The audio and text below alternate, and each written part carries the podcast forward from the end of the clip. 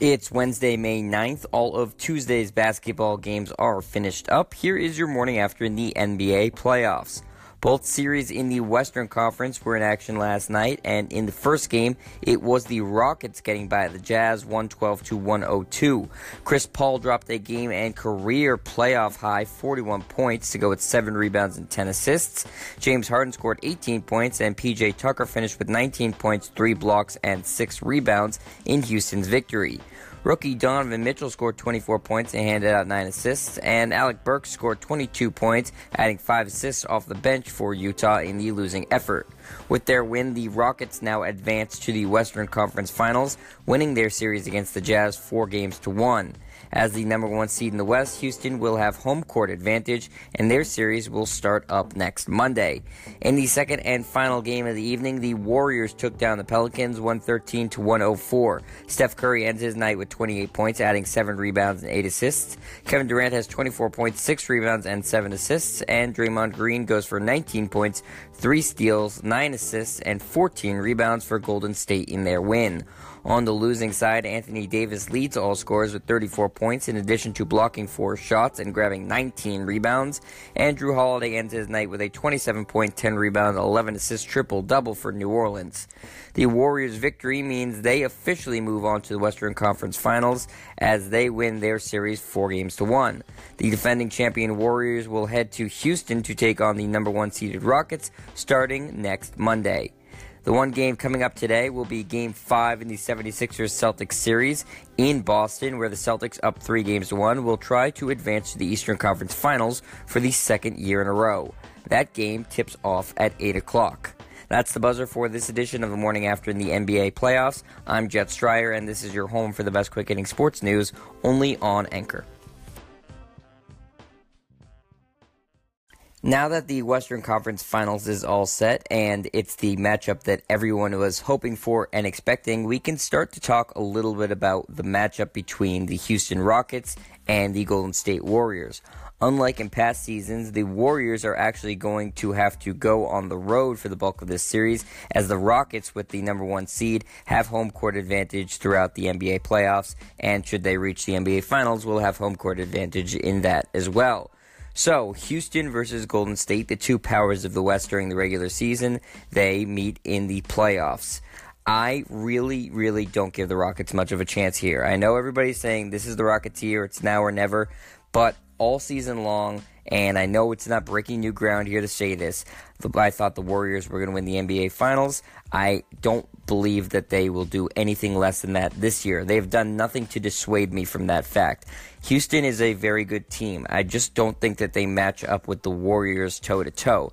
The Golden State Warriors are a team like we've virtually never seen before, or maybe one of those 80s Celtics or 80s Lakers team, maybe 90 Jordan's team, but like they are one of the greatest teams of all time. It pains me to say it as a Celtic fan because I don't want to put them up there, but let's face it, they are. They are the class of the NBA, and in my mind, no one else is really close. Again, Houston is a very good team. James Harden's going to win MVP this year. He's a top five player in the NBA. Chris Paul is one of the best point guards in the league. He Capela is an excellent center. Eric Gordon is one of the better six men in the league. PJ Tucker does stuff for them.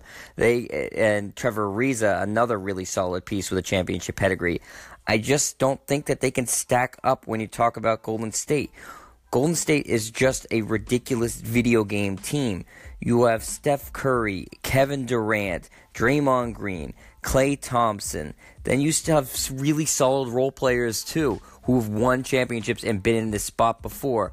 Shaun Livingston, Zaza Pachulia, uh, why am I forgetting? Andre Iguodala, sorry. But the point of it all is Golden State is just too good. It's not Houston's fault. They're going up against a juggernaut. And frankly, that's what's going to happen when whoever wins the Eastern Conference goes to the finals. They're going to get blasted by the Warriors too. I think the Rockets maybe maybe take a game or two. I'm going to say I'm going to say 6 to be nice to the Rockets, but I realistically could see the Warriors winning this one in 5.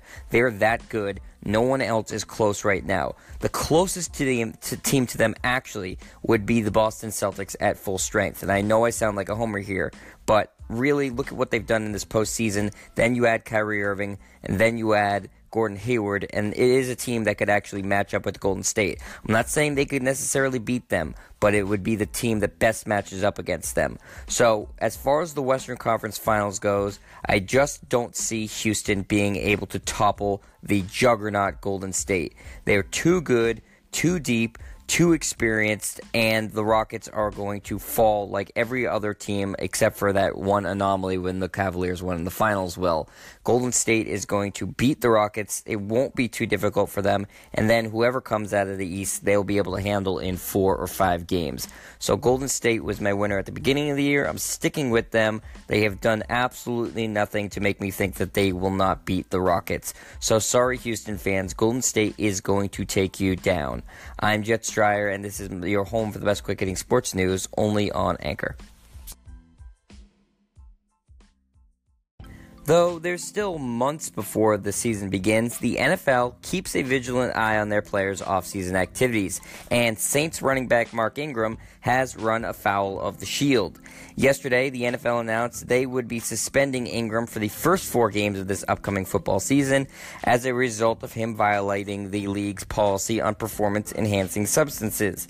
Four games is the standard penalty for first time violators, and while the specific substance Ingram tested positive for is not known at this point, he was nonetheless popped for some form of PEDs. The suspension only relates to regular season games and practices, so Ingram will still be able to participate in all offseason activities for New Orleans, including training camp and preseason games. Last year, Ingram, the former Heisman Trophy winner out of Alabama, had his best season as a pro.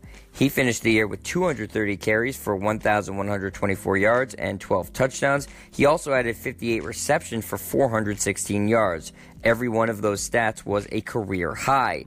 The Saints will certainly miss their star tailback for the first four games next season, but they aren't without options going forward.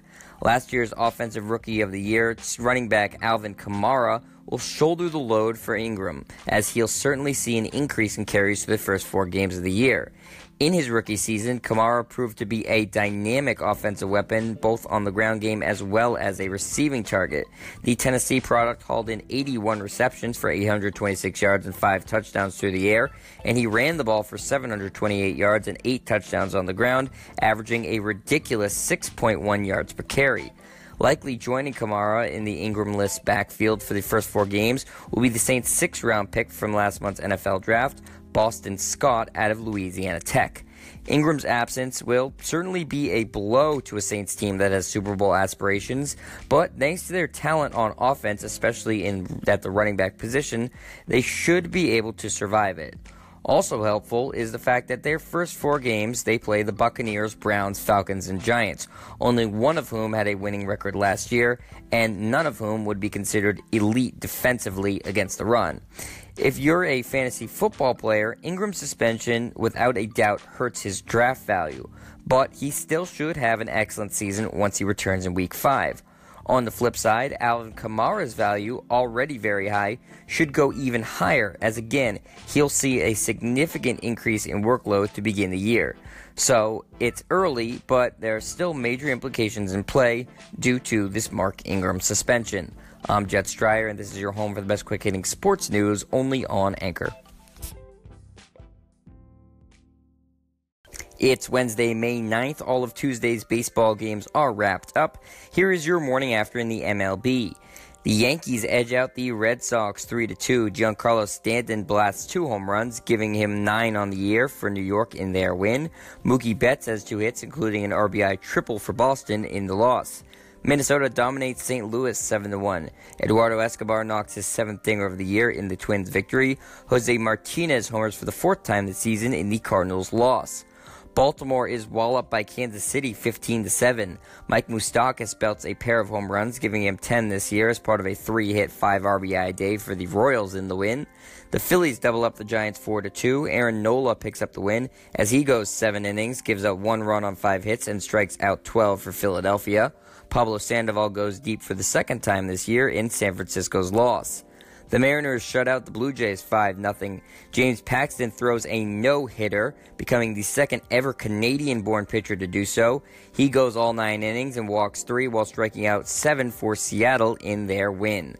The Mets drop their game to the Reds 7 2. Scooter Gennett homers for the second straight game, and Eugenio Suarez ends his day with three hits and four RBIs in the Cincinnati win. Tampa Bay is blanked by Atlanta 1 0. Top prospect Ronald Acuna Jr. connects on his third long ball this season, providing the sole run of the game in the Braves win.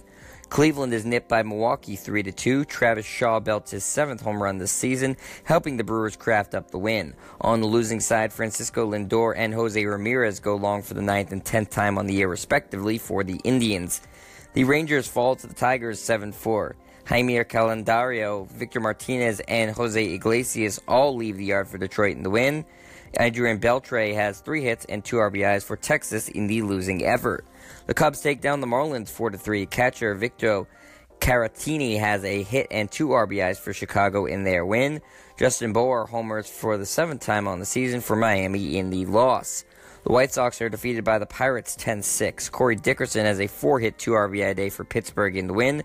Wellington Castillo cranks two home runs for Chicago in their loss. The Rockies get by the Angels 4 2. Jon Gray earns the victory in his start as he tosses seven innings, gives up no runs on four hits, and strikes out eight for Colorado. Oakland is down by Houston 4 2. Alex Bregman connects on a solo shot in the second, helping Houston get the win. The Diamondbacks outlast the Dodgers 8 5 in 12 innings. AJ Pollock hits home run number 11 this year for Arizona in their victory. Yasmani Grandal and Kiki Hernandez each homer for LA in the loss. And the final game from Tuesday saw the Nationals shut out the Padres 4 to nothing. Jeremy Hellickson picks up the victory as he goes 6 and 2 thirds, allows two hits and no runs, while striking out 8 for Washington. That's the final out for today's morning after in the MLB. I'm Jet Stryer, and this is your home for the best quick hitting sports news only on Anchor.